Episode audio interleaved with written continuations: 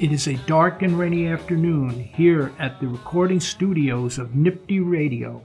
Welcome to this week's edition of the NYPTI Practice Tips. Today we are going to be discussing when a person is considered to be in custody in the determination of whether or not Miranda warnings were required to be given before any questioning can take place.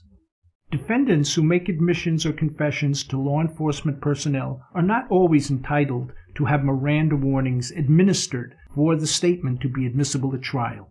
If law enforcement officers are conducting investigative questioning, or if the defendant is in custody but there's a public safety exception that requires questioning, or if the police are securing pedigree information, if the defendant is committing a bribery while in custody for another crime then the Miranda warnings are not required to be administered.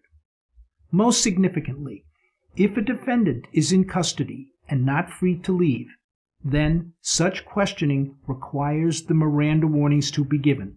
However, if a reasonable person, innocent of any crime, who was in the defendant's position would not reasonably believe that he or she was in custody, then the warnings are not required to be given.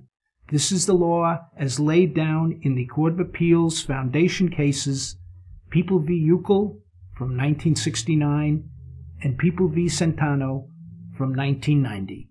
Therefore, the state of mind of the law enforcement officer is not determinative of the question of whether the defendant is in custody. As noted by the court in People v. Perez, a First Department case from 2007, regardless of their unconveyed intentions, the police treated defendant as if he were a potential witness rather than an arrestee throughout these interactions.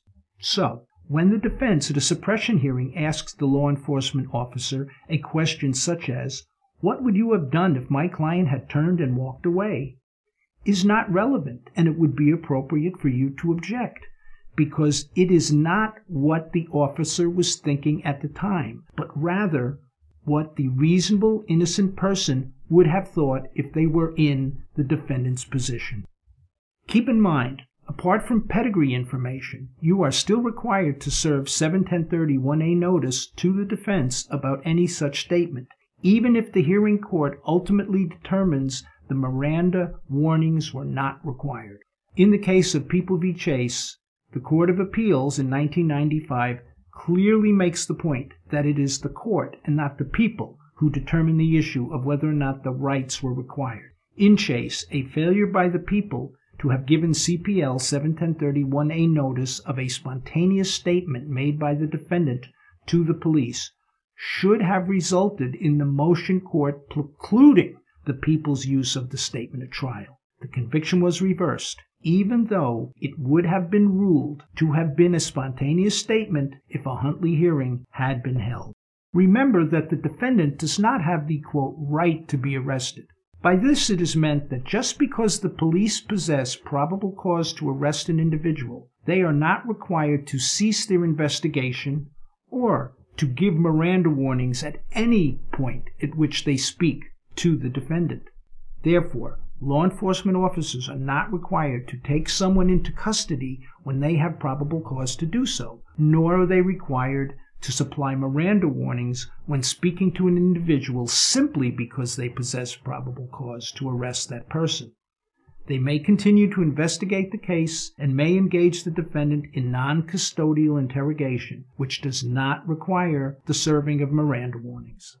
There is a distinction between what is considered being in custody for Fourth Amendment purposes and Fifth Amendment purposes. A Mirandaless statement given to law enforcement officers after they had the defendant in a temporary non arrest detention may be admitted at trial. In People v. Allen, a 1989 Court of Appeals decision, the court wrote Within minutes of the receipt of a police radio transmission alerting them of a past robbery, the officers arrived at the scene. The defendant fled into a darkened alley. Two officers went into the alley and caught the defendant scaling a wall. The police put handcuffs on the defendant and led him out of the alley into the light. There they intended to frisk and question him.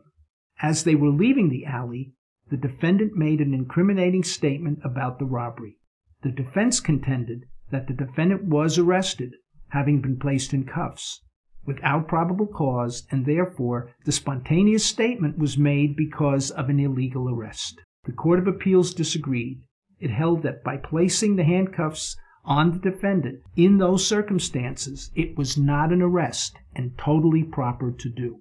More directly, in People v. Morales, a 1985 Court of Appeals decision, the court held there is a clear distinction between stop and frisk inquiry and a forcible seizure which curtails a person's freedom of action to the degree associated with a formal arrest.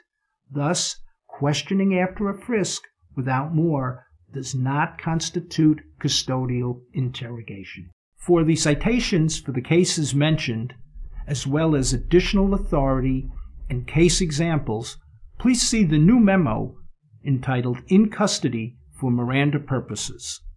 Our thanks to our crack producer, Jonathan Marconi Crespino. And to all of you out there, good luck and stay ready, my friends.